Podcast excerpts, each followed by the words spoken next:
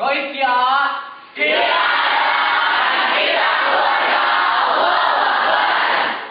أعوذ بالله من الشيطان الرجيم. بسم الله الرحمن الرحيم. أستعينوا بالصبر والصلاة. وإنها لكبيرة إلا على الخاشعين. Sadaqallahul azim. Aku berlindung kepada Allah dari godaan setan yang terkutuk dengan menyebut nama Allah yang maha pengasih lagi maha penyayang. Dan mohonlah pertolongan kepada Allah dengan sabar dan sholat. Dan sholat itu sungguh berat kecuali bagi orang-orang yang khusyuk. Maha benar Allah dengan segala firman-Nya.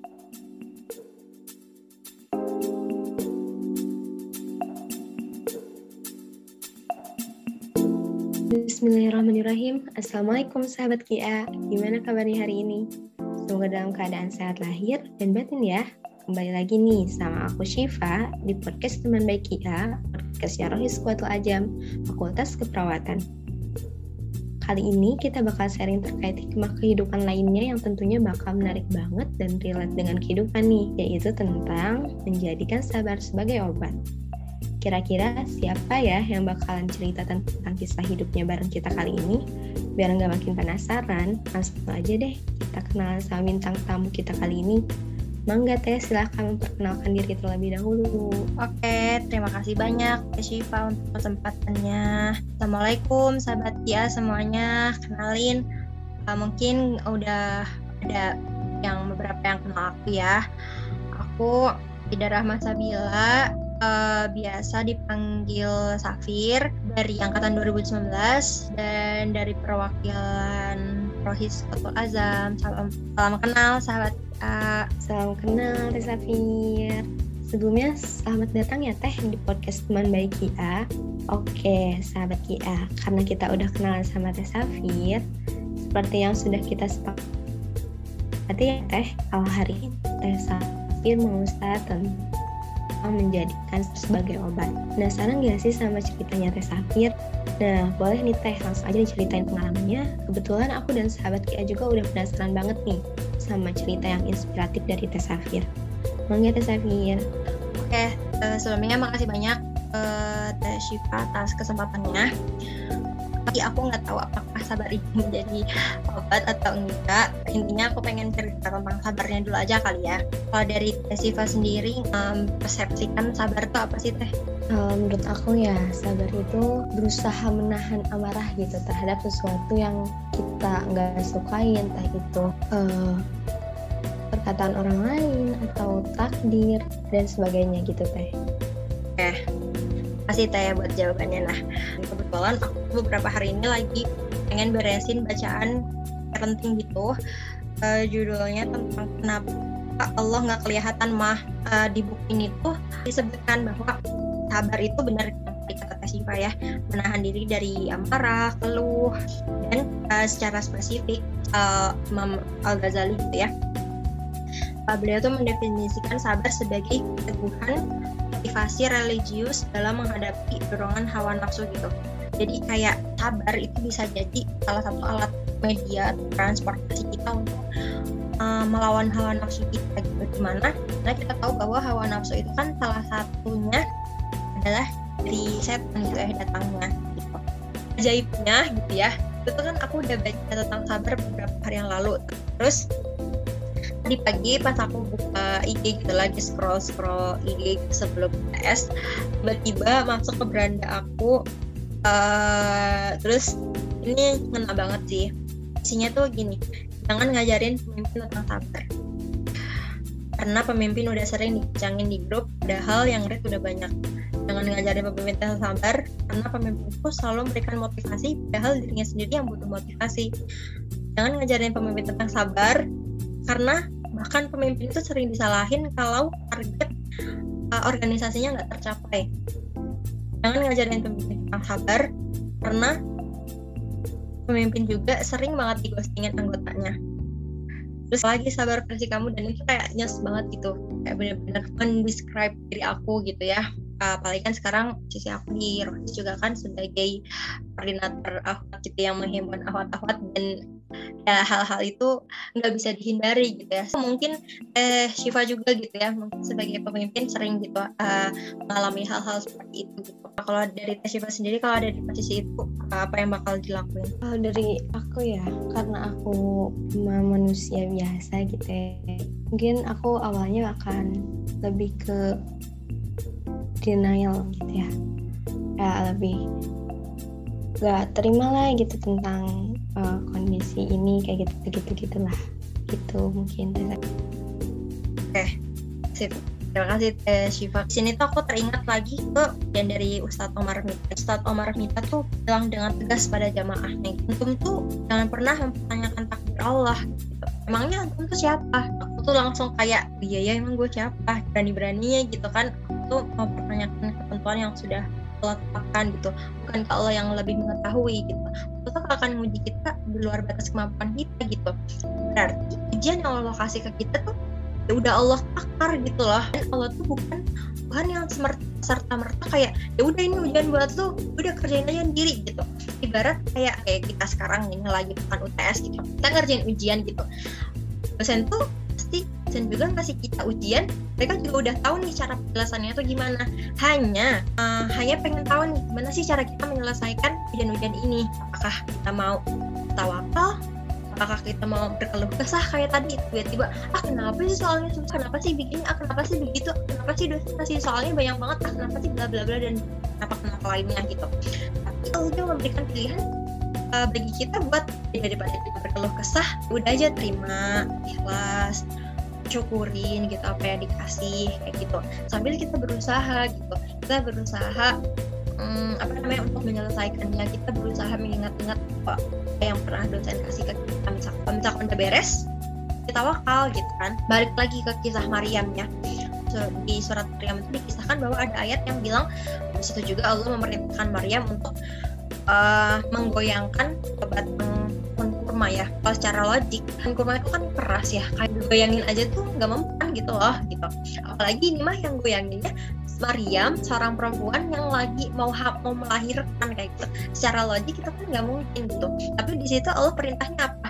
Goyangkan kayak gitu ya. Gak usah pedulikan hasilnya kayak gimana gitu. masalah hasil biar Allah gitu. Karena itu kan ujian dari Allah. Itu kan perintah dari Allah gitu. Kita nggak perlu mikirin hasil kita cuma disuruh Allah perintahnya itu ujiannya itu udah lewatin aja gitu. Sama kayak Maryam ya perintahnya goyangin ya udah goyangin aja gitu. Eh, nggak uh, menyuruh kita buat pikirin aduh nanti hasilnya gimana ya Allah? Aduh ya Allah nggak bisa nanti rumahnya nggak bisa turun. Gitu aku nggak bisa aku nggak bisa menjadi pemimpin aku tuh uh, masih banyak kekurangannya udah memilih kita untuk jadi pemimpin gitu kan. Memilih kita ya kan? Allah mempercayakan amanah ini buat kita. Hasilnya bakal kayak gimana? Itu urusan Allah gitu. Kenapa? Ya karena perintahnya juga dari Allah kan. Gitu seberapa sih? Bukan Allah yang maha mengetahui gitu. Jadi Allah yang maha tahu gitu. Seberapa sih porsi yang uh, bisa kita dapatkan untuk hasil kita kayak gitu. Sama kayak ujian juga kayak gitu ya teman-teman. Effortnya bukan hanya belajar tapi seberapa kita mampu menahan hawa nafsu kita mungkin melihat salah-salah kecurangan di sana. Intinya adalah dengan sabarnya aku justru obat bagi aku adalah misalnya ada anggota aku yang ghosting gitu ya. Justru hmm, dengan aku ikhlas dengan aku sabar gitu. Aku jadi berpikir gimana ya caranya biar dia nggak ngilang lagi. Gimana ya caranya biar dia bisa terus aktif terus kayak gitu. Ya? Banyak skill-skill baru yang justru bisa didapatkan dari kejadian-kejadian kayak gitu gitu. Uh, critical thinking aku terasa lagi gitu design thinking aku terasa lagi kreatif thinking aku terasa lagi kayak gitu gitu jadi obat di sini aku artikan ya macam-macam kayak gitu. Mungkin dari aku uh, kayak gitu sih pak. Oke okay, masya allah. Sangat menginspirasi sekali ya teh ceritanya. Nah semoga apa yang diceritain oleh teh Safir tadi bisa memantik semangat kita ya untuk terus belajar gitu ya. Untuk bersabar, bagaimana kita tadi belajar dari kisah nyata Sapir. Nah, untuk sepatutnya juga kita pun mencontoh gitu dari apa-apa yang telah diceritakan kisahnya di Al-Quran gitu ya Teh Sapir ya. Nah, uh, aku juga izin menambahkan nih, ternyata teman-teman mengenai kesabaran gitu ya, diterangkan juga itu dalam Quran Surat Al-Baqarah ayat 45 yang artinya, jadikanlah sabar dan sholat sebagai penolongmu. Dan sesungguhnya yang demikian itu amal berat kecuali bagi orang-orang yang khusus. Nah, nasihat Al-Quran inilah yang hendaknya kita rutinkan untuk mendengarkan dan menerimanya gitu. Agar kita senantiasa terjaga dari kesalahan. Nah, dari dalam sebuah hadis juga nih teman-teman dijelaskan bahwa dari Tamim Ad-Dari Rasulullah SAW bersabda, agama adalah nasihat. Para sahabat bertanya, untuk siapa wahai Rasulullah? Dia menjawab untuk Allah, kitabnya, Rasulnya, dan untuk para pemimpin kaum muslimin dan kalangan umum. Nah, dari dalil yang sudah dijelaskan tadi, hikmah yang dapat kita dapatkan di antaranya yaitu kesabaran itu merupakan awal dari kejernihan hati dan pikiran kita. Yang kedua itu sholat sebagai sarana mendatangkan solusi gitu ya. Nah ngomong-ngomong nih teman-teman nggak kerasa dari tadi kita udah ngobrol banyak banget ya teh ya. Berarti sekarang sudah waktunya kita pamit nih sahabat KIA. Tapi sebelum itu boleh dong teh uh, kita dengar dulu pesan dari Teteh atau closing statementnya buat sahabat KIA. Mangga Teh Safi. Oh iya, Pak, sabar itu bisa jadi mediator kita loh untuk uh, menahan hawa nafsu. Maka dari itu kalau misalkan kita diuji, kalau misalkan kita uh, mendapatkan suatu berita yang kurang baik, gitu, maka sabarlah dengan kesabaran yang indah gitu. Allah kan yang juga ya bahwa sabarlah maka uh, sesungguhnya pertolongan Allah itu dekat kayak gitu. Jadi uh, ada yang kok dari bersabar kayak gitu. Karena ya pertolongan apa lagi sih yang kita butuhkan selain pertolongan dari Allah gitu. Kayak misalkan antrian gitu ya. Justru uh, tiket VIP untuk mendapatkan pertolongan Allah dengan sabar. Jadi ya kenapa enggak? Ya enggak sih sih mungkin dari aku. Iya oke sama-sama teh. Terima kasih juga ya teh udah nyempatin waktunya untuk sharing-sharing sama kita. Boleh banget nih teh kapan-kapan main-main lagi ya teh ke podcastnya kita. Boleh boleh. Iya teh mungkin dari kisahnya teteh nih aku izin menyimpulkan ya teh. Ternyata kesabaran itu bisa menjadi penolong kita apabila kita mencoba melatihnya gitu ya dari awal kalau misalnya kita ada sesuatu hal yang bertentangan dengan hati kita kita cobalah sedikit-sedikit sabar gitu ya.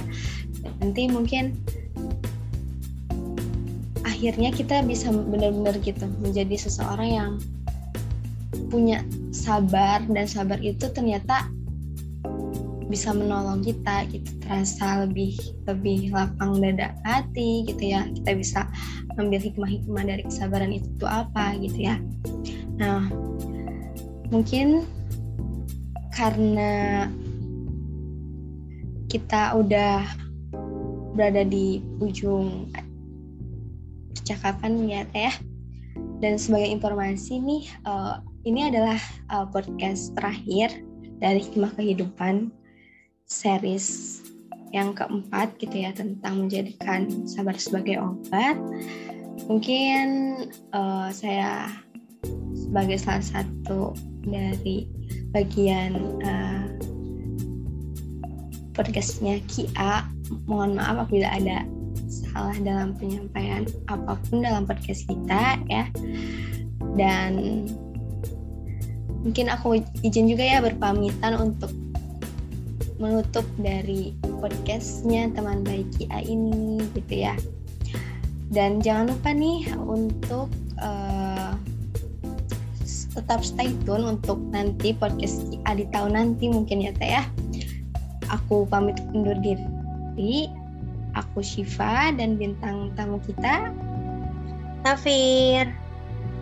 Ya Terima kasih. Wassalamualaikum warahmatullahi wabarakatuh. Sampai jumpa di podcast IA nanti ya teman-teman. Roy Kia